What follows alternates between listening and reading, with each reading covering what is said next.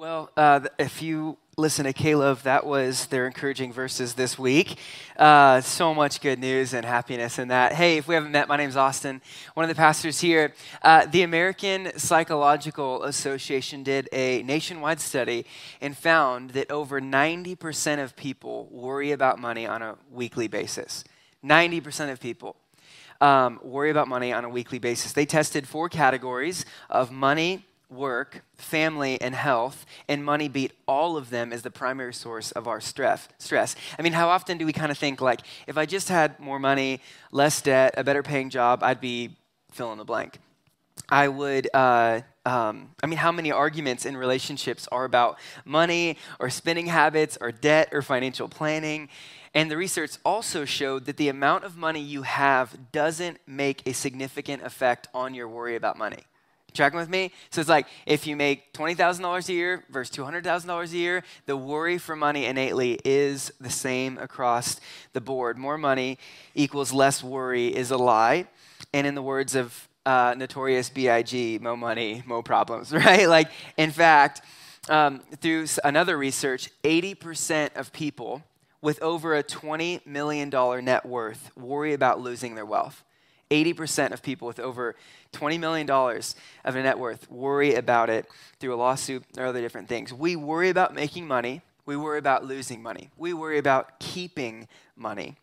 Another study did my research, the research this week by the US World Report showed that we're more likely to talk about politics, religion, and relationships more than money.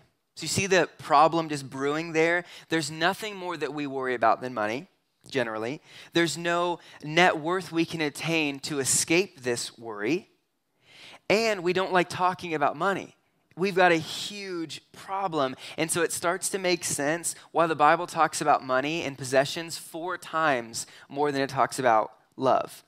And our passage today says the love of money is a root of all kinds of evil. To be clear, it doesn't say that money is the root of all kinds of evil. Money isn't innately evil, in and of itself. It's our relationship with it that usually is evil. And so here's my prayer this morning. Here's what I want I want to give you three diagnostics, all of us, three diagnostics to determine our relationship with money. Just really clear here, laid out kind of where do I land on this, kind of a litmus test. Where do I land in my relationship with money?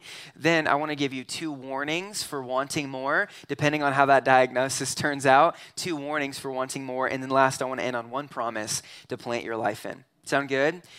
But, City Light, what if? Like, what if these verses sunk in and actually changed us to be different from the rest of the world? Like, what if we stopped believing the lie of more money equals less worry? What if we had a right relationship with money and leveraged all of it for the kingdom, for, for meaningful things, for valuable things, and thought way more about Jesus than we do about it? And so here's the tagline for the morning If you're searching for more, you'll only find less okay? If you're searching for more, you'll only find less. So let's start uh, this encouraging morning with three diagnostics to determine your relationship with money. Three diagnostics determine your relationship with money. Here we go. Now, Paul gives three descriptors for us. And, uh, gosh, let me see how I can get this over. iPad's. Uh, bringing up another page. I don't know. I think we got it. Okay. I'm 29. I'm not as tech savvy as you guys. All right. Anyways, okay. So, three descriptors for us. Number one, he says, uh, desire to be rich. Number two, he says the love of money. And number three, he says craving. So we're going to walk through those three diagnostics to see kind of where we fit on that. Number one, desire to be rich. Now, this desire to be rich is all focused on direction. Okay, so here's the diagnostic question for us Does money dominate your dreams? Does money dominate your dreams? Now, when I read those who desire to be rich, I doubt that a majority of us feel like, whoa, that's heavy on my heart. I really feel convicted about that. You know, it's like we kind of have to answer the question like, well, what does it mean to desire to be rich? Like, what is rich? Like, is there a is there a net worth amount? Like, are we talking Elon Musk rich or Jeff Bezos rich or a nice neighborhood in Lincoln rich? Like, I doubt any of us are hoping for that level of, of riches maybe there are a few, um, but most of the time when we're reading our Bibles, we want clear numbers, don't we? Like, uh, God, I, I don't want to be super rich. Like, I don't, you know, I don't need like a million dollar home, but like, gosh, a four hundred thousand dollar home would be great. And so we kind of read this and we're like, thank you, Jesus. That doesn't say that those who desire to be upper middle class, because you know, then I'd just be Thanks it says those who desire to be rich because I don't want to be, but I want to be upper middle. I want to be maybe comfortable, right? God didn't put a dollar amount on here on purpose because that's not what it's about. And you could have a million dollars in the bank and be totally content from desiring to be rich. And you could have two ten dollars in the bank and be completely uh, consumed by the desire to be rich, right? But the word rich here is closely connected to the word accumulate. So think of those two things synonymously. Rich, accumulate, it's the idea of getting more. So desiring to be rich could mean that you're just wanting more than you have. And you can want more if you have $10 or in the bank or if you have a million dollars in the bank. Desiring to be rich is contrasted from the previous verses we talked about last week on contentment. Okay, so he's saying, con, con, Skylar preached the message last week, is phenomenal. And contentment basically says in your soul, nah, I'm good. Where the desire to be rich says, gosh, I, I could use that. I, I, I could be better off with this. I could use a little bit more. I'm not satisfied. See, I don't think any of us would raise our hand and say, God, I, I want to be rich, um, and so help me with this. No, I think instead we make it sound better. We say, I, I honestly just kind of want to be comfortable, right? Um, and it doesn't sound so bad, but the question is like, well, what's your definition of comfortable? It probably has to do something with accumulating more than you currently have. Well, I'd love to get my debt paid off one day, and new granite countertops would be nice, and uh, and gosh, maybe even I don't know a lake house if you could. I, I don't know, but we go and it's uh, two million saved for retirement. I don't know what it is, but God doesn't give a gray area in this. Either you're content or you desire to be rich. Either you believe Jesus has given you perfectly enough, or you're, stri- or you're striving for more. Whether that's more money, more comfort, more square footage, more upgrades, just more. But the word desire here, that word, it is the idea of your will, like what you're what you're running after. It's the direction of your life. It's the goal. And more accurately, this would be translated those who will to be rich. Right? It's talking about your dream for the future. And since we know that being rich simply means accumulating or wanting more, desiring to be rich means planning, scheming, dreaming of having more. So there's the first question for diagnosing your relationship with money. Does money dominate your dreams? Does it dominate your dreams? So as you look to the future, what do you think of? What gets you excited? What do you talk about with your friends or with your significant other? Um, what do you plan for? Is money dominating your dreams?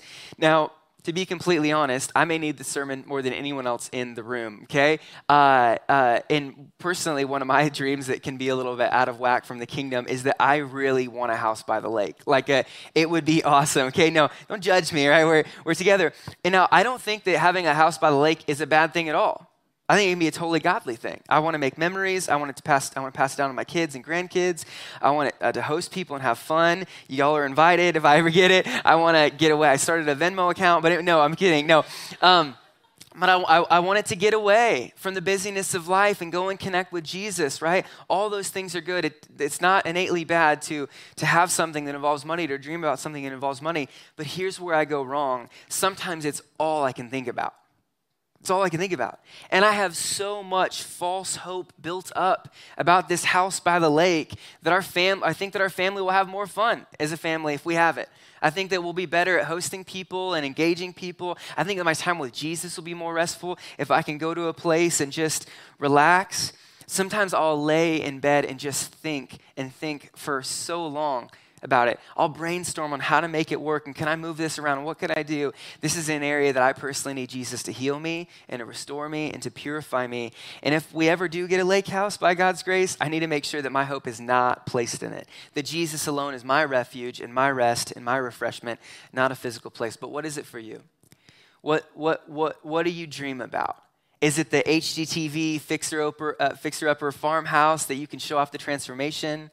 The upgraded vehicle with all the bells and the whistles, the immaculate wedding that's picturesque with the dress that everyone's in awe of, being debt free so you can finally stop worrying about it, the scenic backyard, a vacation home you can retreat to, a comfortable retirement, an inheritance to pass down to your kids, luxurious vacations, a 70 inch TV. Like, what, What is it? What, what are you dreaming about? And does it involve, is it dominated by money? I have a friend um, that planted a church around the same time that City Light Lincoln did. And, um, and his wife works as a nurse too. They have, I think, four little kids. And um, they've been, we were hanging out at a, at a party and, um, and we were talking about them buying some real estate. They had been flipping some homes and they had been, um, uh, working on developing some rental properties and stuff like that. Very common language, you know, it's like, that's awesome. I love that you guys are doing that. We, we talk about that like quite a bit of just, it's helpful to have other streams of income. And, but what surprised me is what she said, actually our, our dream is that we would be the most generous people in our church. And I kind of sat back, I'm like, what do you mean? And they're like, well, we're, we're actually good off of his income. So, really, the goal for my nursing and then for our real estate ventures is that we could just leverage literally all of it and just be the most generous people in our church. And it wasn't this like competitive, like we have to be number one. It was this sense of like, we just literally want, we want to work hard. We want to accumulate this wealth so we can give it away and build Jesus' kingdom through the church and, and the nations. And I was like, wait, wait, wait. So it isn't like a retirement plan? Well, no, not necessarily. It isn't like, uh, you know, we want to up. No, we actually love our house that we're in. And it was just so profound. And this is what it looks like, right? To kill the desire to be rich and to live in this desire to make Jesus' kingdom famous. They would work hard, not primarily to build their little kingdom here on earth, but to build Jesus' kingdom. That's what it looks like. To not let money dominate your dreams, but to dream about Jesus being famous and using whatever resource you have to do that. Amen? That's number one diagnostic. Does money dictate your dreams? Number two, he says in verse 10, if you look at it, he says, For the love of money is a root of all kinds of evil. So, verse 9, that's those who desire to be rich. This is for the love of money. That's a different language that we get.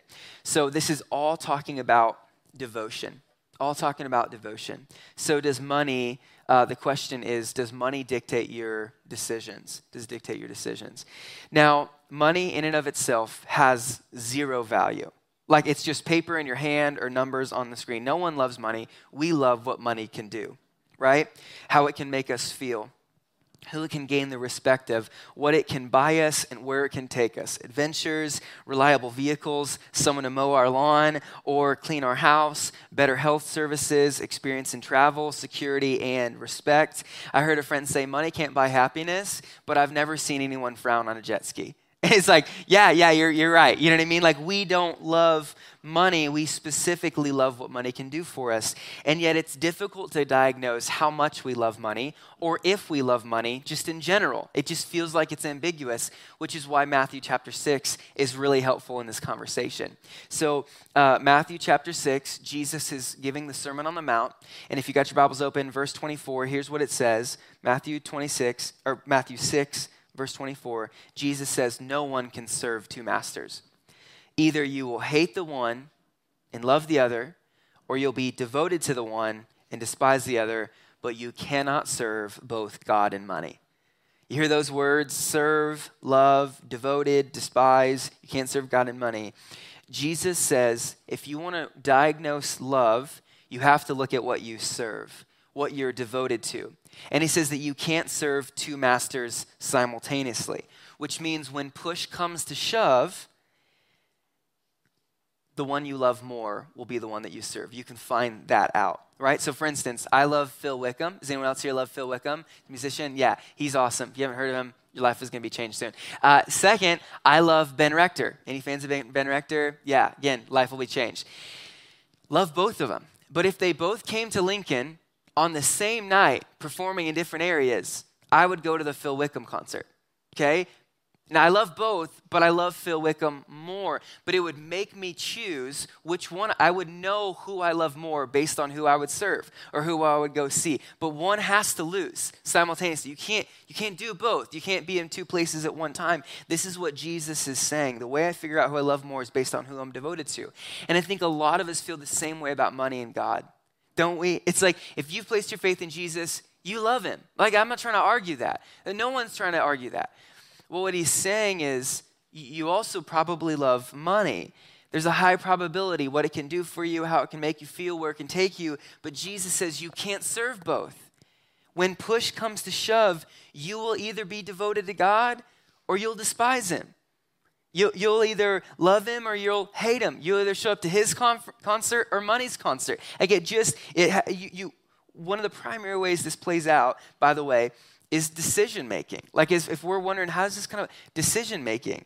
If you want to diagnose your love for money versus your love for God, you have to ask the question, well, what, what does money do in my decisions? Does money dictate your decisions? And so um, uh, we've hired a lot of people at City Light. We have like about 20 or so people on staff, and I'm walking through the process. it's so funny because I'm casting vision. I'm all excited, and there's the infamous question that comes in. So, um, you know, what's it pay? Well, that, about that, let's let's circle back to that later. You know, it's like, well, nothing. You know, you, you can go raise it. You know, talk to your aunt Sally. Um, but uh, but but but there is that, but it, not just church stuff, but any kind of job. Doesn't make it matter if it's six figures or it's a minimum wage. There's something about when we're applying for a job, we're interviewing. One of the main things we're wondering is what does it pay? Again, not a bad thing, but it seems like it's so dominating to us. It could be a great job, great hours, great company, but if the money isn't great, what would you do?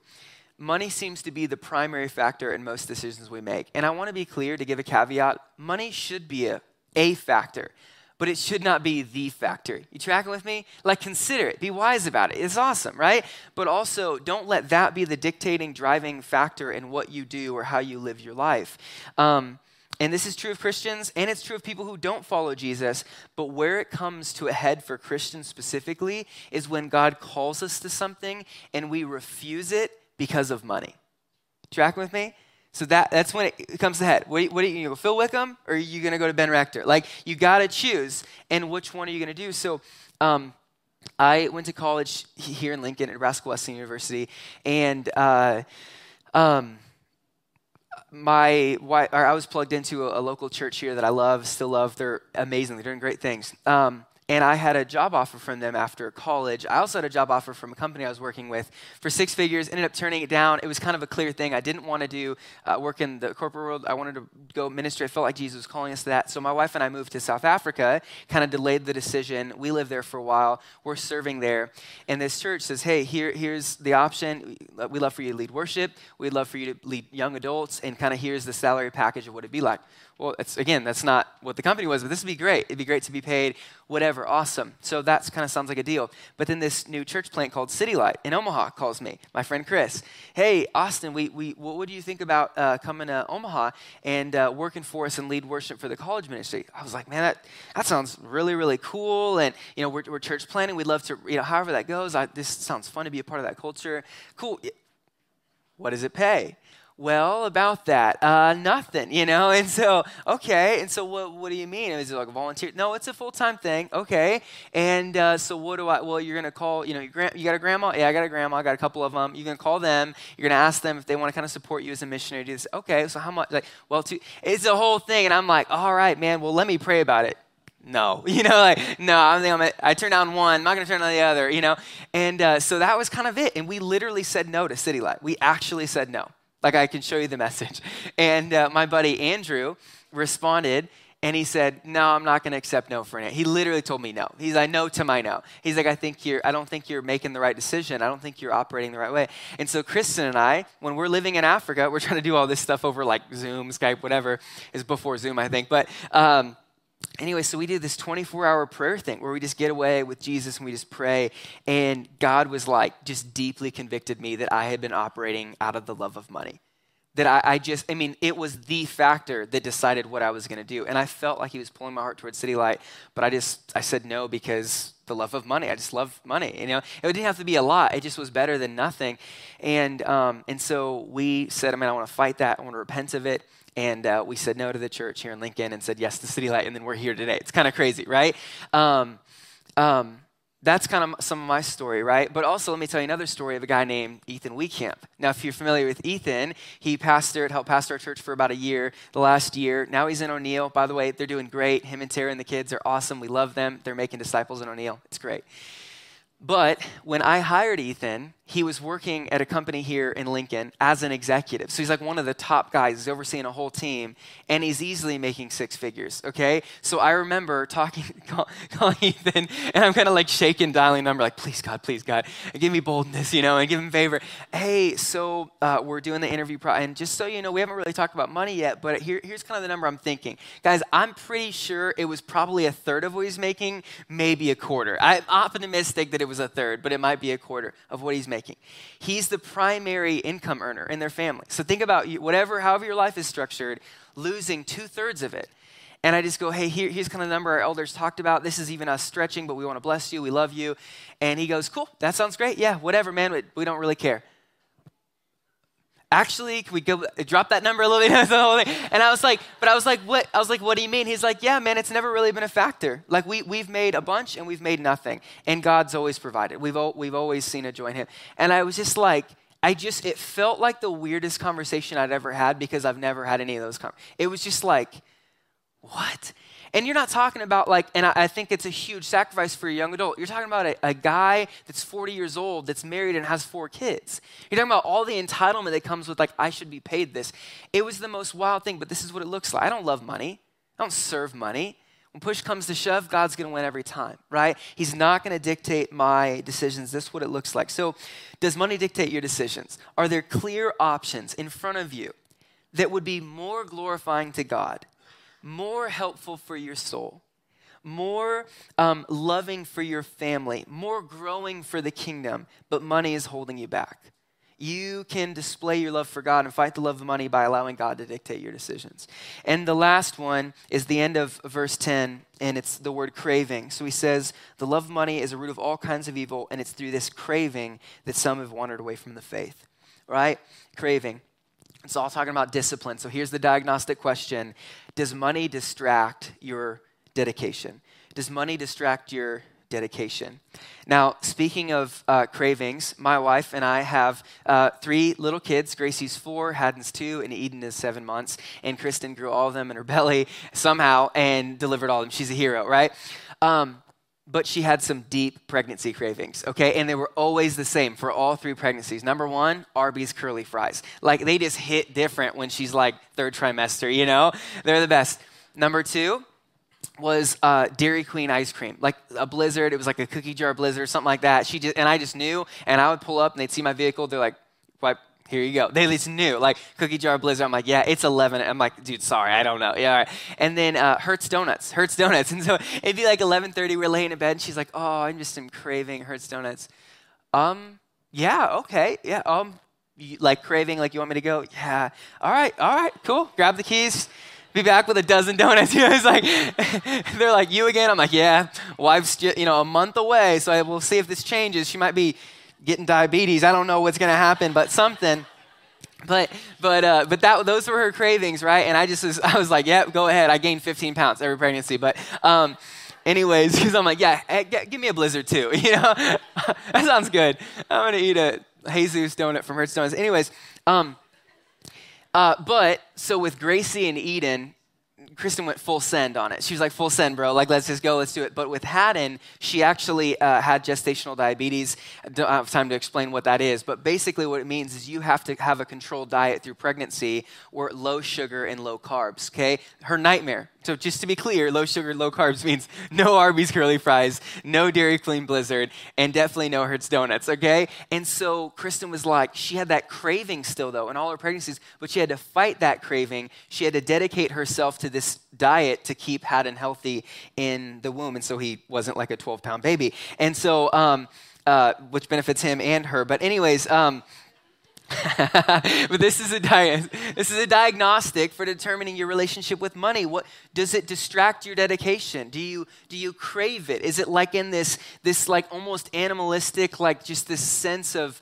it just I just want more of it. Like I just can't get it off my I can't get off my mind. Do you crave it? Now, verse nine. Uh, if you look, Paul says, um, "If you desire to be rich." For those who desire to be rich fall into temptation, into a snare, and this is key, into many senseless and harmful desires. So, senseless and harmful. Senseless and craving go hand in hand. Senseless means that your senses are compromised. You don't think straight. You lose sight of reality in the midst of your craving, and your discipline is thrown out. And you compromise to fill that craving. Now, Harvard University, if you've heard of them before, they did a study about this, and they found at Harvard that um, the more you think about money, the less you think about morals. Okay? They found a direct correlation with uh, focus on financial increase leads to integrity decrease.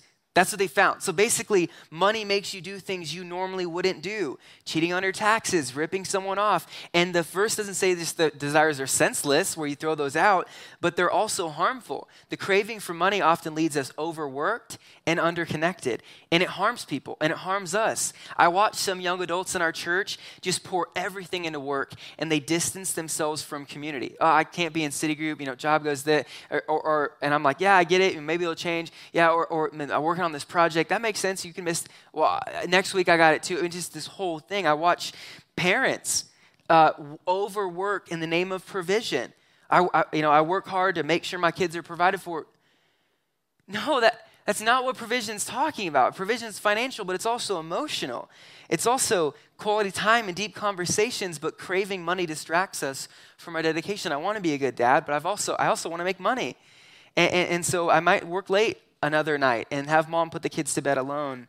Um, but one of the main ways this craving shows itself is impulse buying. Have you heard of inf- impulse buying, right? It's kind of this like funny hashtag, like a playful thing when you buy something. So just got a new car, hashtag impulse buy, you know, just, just bought this new king bed, you know, hashtag impulse buy, just bought that thing waiting in line at Target, hashtag impulse buy, hashtag they got me again. You know, it's like this crazy thing. And I have made way too many impulse buys in my life. Like that's like, okay. But an impulse buy is a craving purchase. It's feeding into that craving for more without considering the ramifications. And if your goal is financial freedom, if your goal is generosity, it takes discipline to get there, and impulse buying distracts from that. They distract from our dedication. These craving impulse buys leads to senseless and unnecessary purchases. They lead to conflict in relationships um, or um, and it's one of the main reasons that we encourage a budget. Like, a budget is like this very, very normal thing, but it, a budget is telling your money where to go rather than running where it went. And it's just helpful. So I know it's not as cool as hashtag impulse buy, but what if we started saying hashtag I budgeted for it? You know, it's like hashtag save for it for two years, finally got it. You know, it's like, it's just different. Like, dedicate your money to valuable purposes. Dedicate your money to eternal impact, the stuff that'll last forever, not the stuff that you'll end up selling at a garage sale for 25 cents. So, three questions Does money dominate your dreams? Does money dis- dictate your decisions? And does money distract your dedication? Now, verse 10, look at it again. It says, The love of money is a root of all kinds of evils. Not money, but the love of money is a root of all kinds of evil. So what it says basically is money is this root of this, and it builds this tree that grows out. And from this tree is every kind of evil you can think about. You can root wars back to it. You can root genocide back to it. You can you can root slavery back to it. Is this love of money? So that's true. All these kinds of evils can lead back to the love of money as a stem or a root. But I think he's also specifically saying that two of the biggest evils are actually done to you and it's describing them in these verses. Uh, the two of the evils are, are that it, it plunges you and, and you get pierced by it, right? So, so I just want to walk through these two warnings for wanting more. And he says, You'll be plunged and, and pierced. And so, verse 9, let's read it again through. But those who desire to be rich fall into temptation, into a snare, into many senseless and harmful desires that plunge people into ruin and destruction. Okay, so it's a slow process of being plunged. So you have a temptation, you fall into a snare, and then you end up getting plunged. I think of a plunger for some reason I say that, but don't think about that, okay? So, anyways, um, but if that's a bad image for you, then keep that because it's the same thing. But, anyways, um, so let me just walk through this process. Number one, fall into temptation. A temptation is just a pull, it's a current, it's a draw that's leading you somewhere that you don't want to go. And just think about the love of money, money in general. We are so tempted by it from our family, maybe the way we grew up, our family, our parents just valued money. Dad worked hard, this whole thing, saved, talked about it, fought about it. And so there's this mindset in you of like, oh, I need to have money. And, and my parents fought about money. And if I have money, it means I won't fight with my spouse or whatever it might be.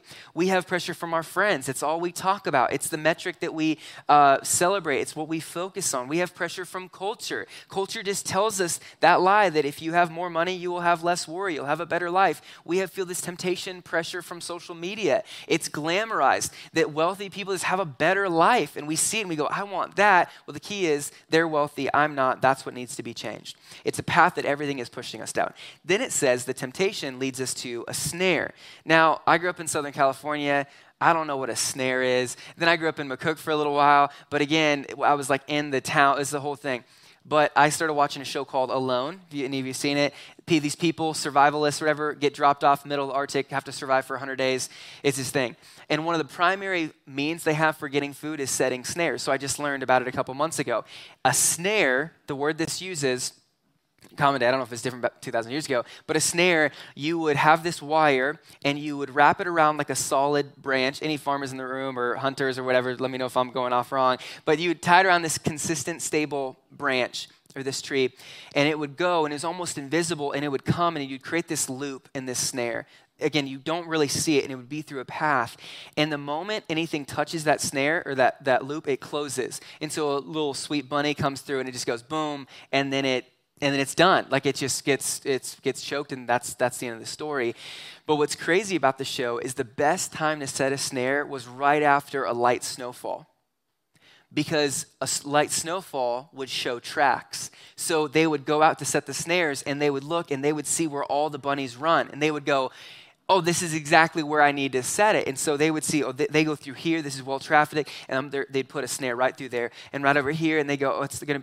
We know bunnies are gonna go because this is the path that's well trodden, and they can see their footprints. And so they'd set the snares, and they come back the next day, and there's like four bunnies there you track them with a spiritual connection, it's like there's this path, this temptation of the love of money that we're running down. Like, just eh, we don't even know.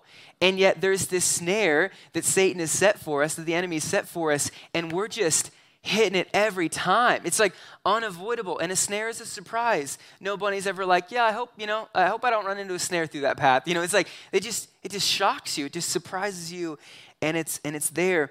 Um, so we we, we, we're just caught up in that. And then it says the snare leads to people being plunged. Now, this is crazy. That word plunged, it's only used one other time in the whole Bible, and it's in Luke chapter 5.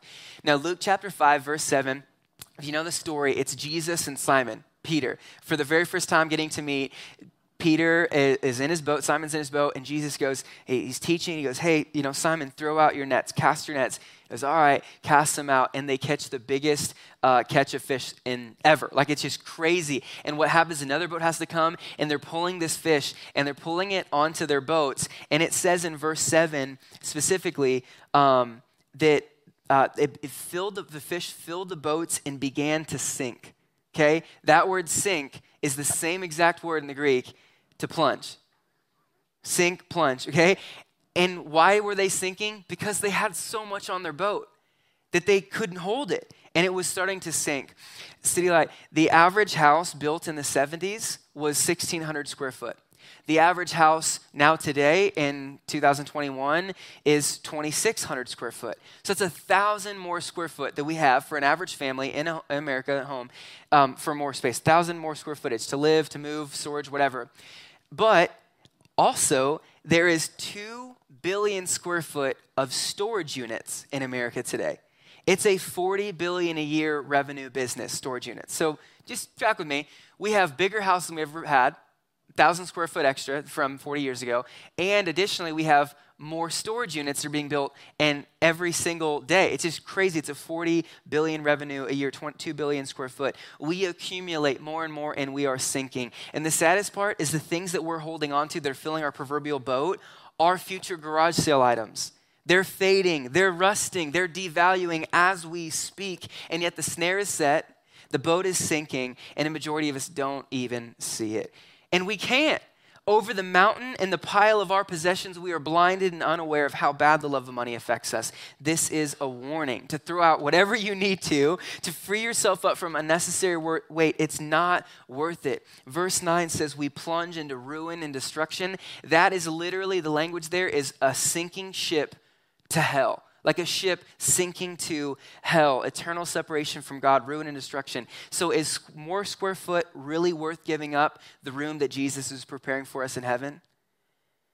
Like, like, is an exhilarating experience here on earth really worth forfeiting the hand of God wiping away our tears? Take this warning seriously. Like, we, we just have to. The love of money leads to being plunged, and so if you're searching for more, you're only going to find less. And the second warning here is in verse 10. It says, For the love of money is a root of all kinds of evil. Uh, verse 10 it's, it's through this craving that some have wandered away from the faith and pierced themselves with many pangs.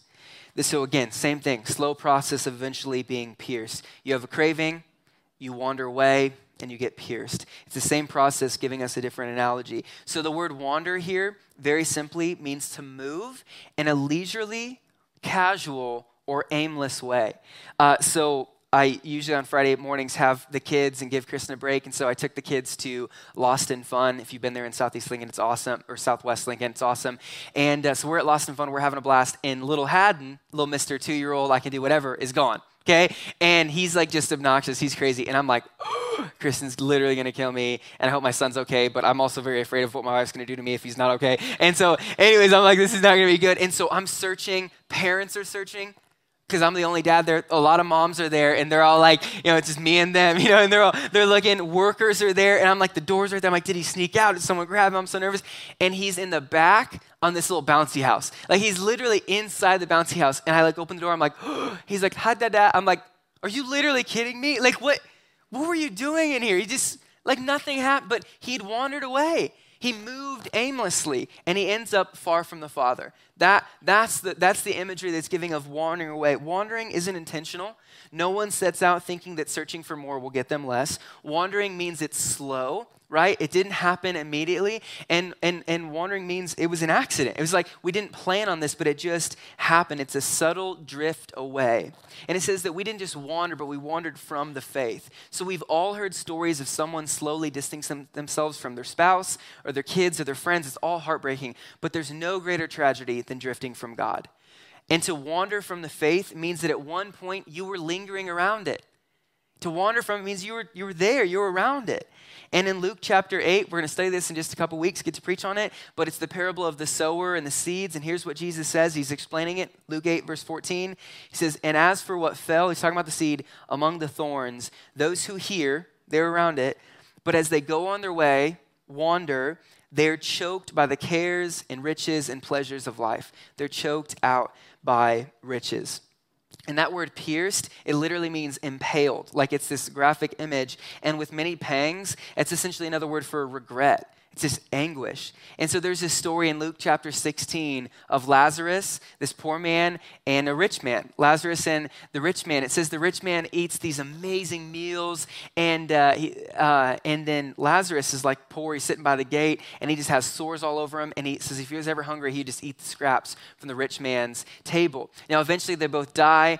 Uh, Lazarus goes up, he's in heaven, and, um, and the the rich man ends up in hell. And it's like this narrative of what's happening between the gap of the two. And it says that the rich man specifically is in torment and he's in anguish. Anguish is that same word for pang. Ang- like this, this anguish, this regret that's happening. And he's looking up and he's seeing, and he is, would you just dip your toe in this? I'm in torment. Would you just give me a little bit of relief? And no, it's, it's fixed. Like there's no thing. And they say, You received your good here right? Whatever good, you received it here. But, but Lazarus, he, he only received bad, and now he's comforted here. Listen, it's almost like you saved up your whole life to see Machu Picchu in Peru, but as you start your hike up, you go blind and you can't take in its beauty. Or, or, you go to Noma in, in Denmark. It's the number one restaurant in the world for the last 10 years. You make a reservation a year out, you plan, you save, you get there, and they have to close for food violations. It's like you work your whole life to become the vice president of the company, and, and you only find in your first meeting that you're b- bankrupt and everyone's losing your job, including you. It's like you spend $100,000 on your dream wedding and no non refundable, and your fiance decides to end the relationship that morning. It's like you finally finish building your dream house, and at the day you move in, a tornado comes and tears it down. It's a great tragedy because what you've worked so hard to attain, you, don't, you can't enjoy. The moment you finally get to grab it, it crumbles.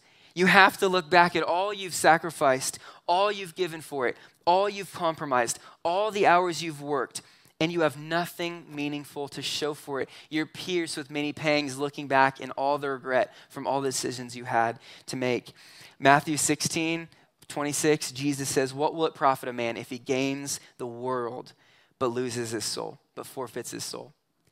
If you're searching for more, you're only going to find less. And I just have to say, City Light, I am so afraid that this is not going to change us.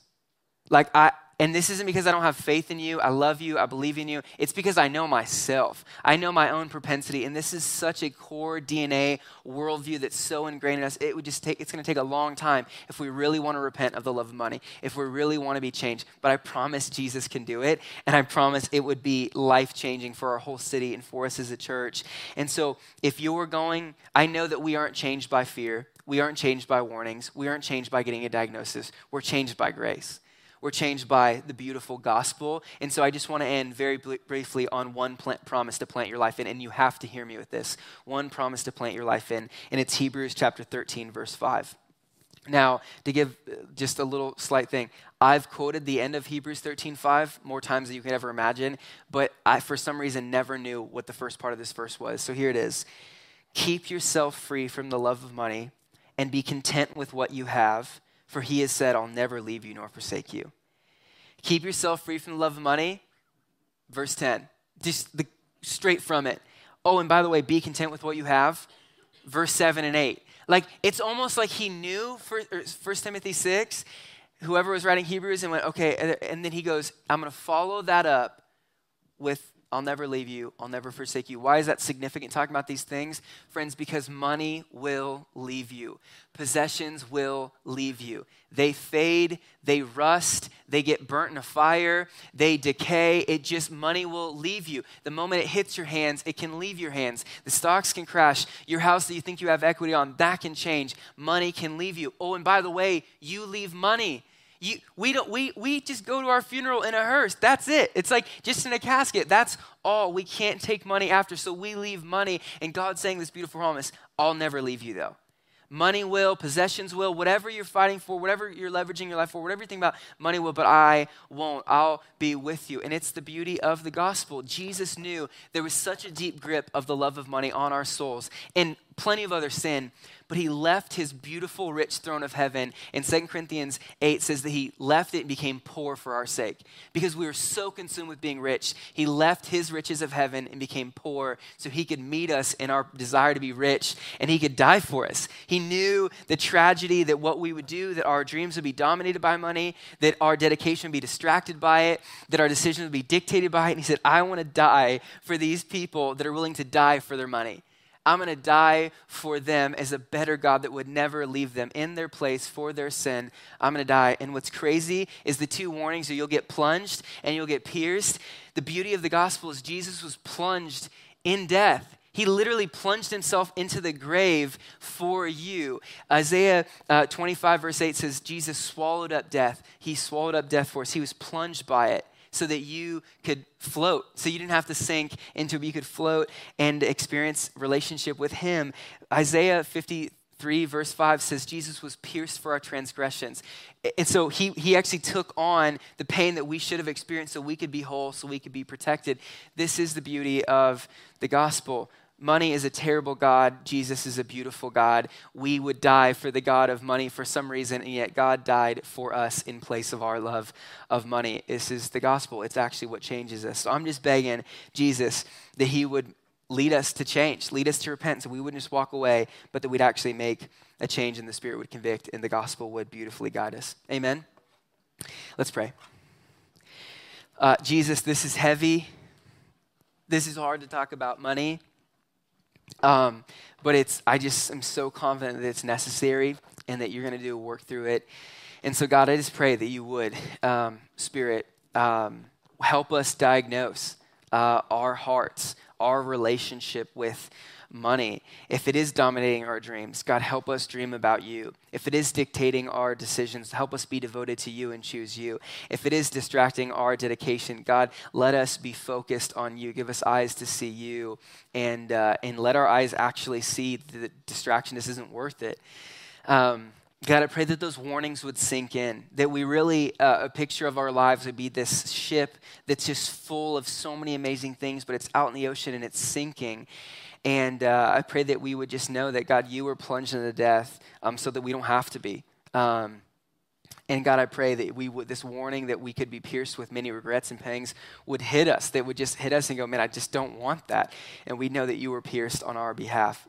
Jesus, sink the gospel in us. We want to plant our lives in that promise that you'll never leave us nor forsake us. You're God who's faithful. You're God who's stable. You're God who's consistent, and you're God who holds us and uh, that died for us. That doesn't. Um, and so I, yeah, just pray that you would change us, God.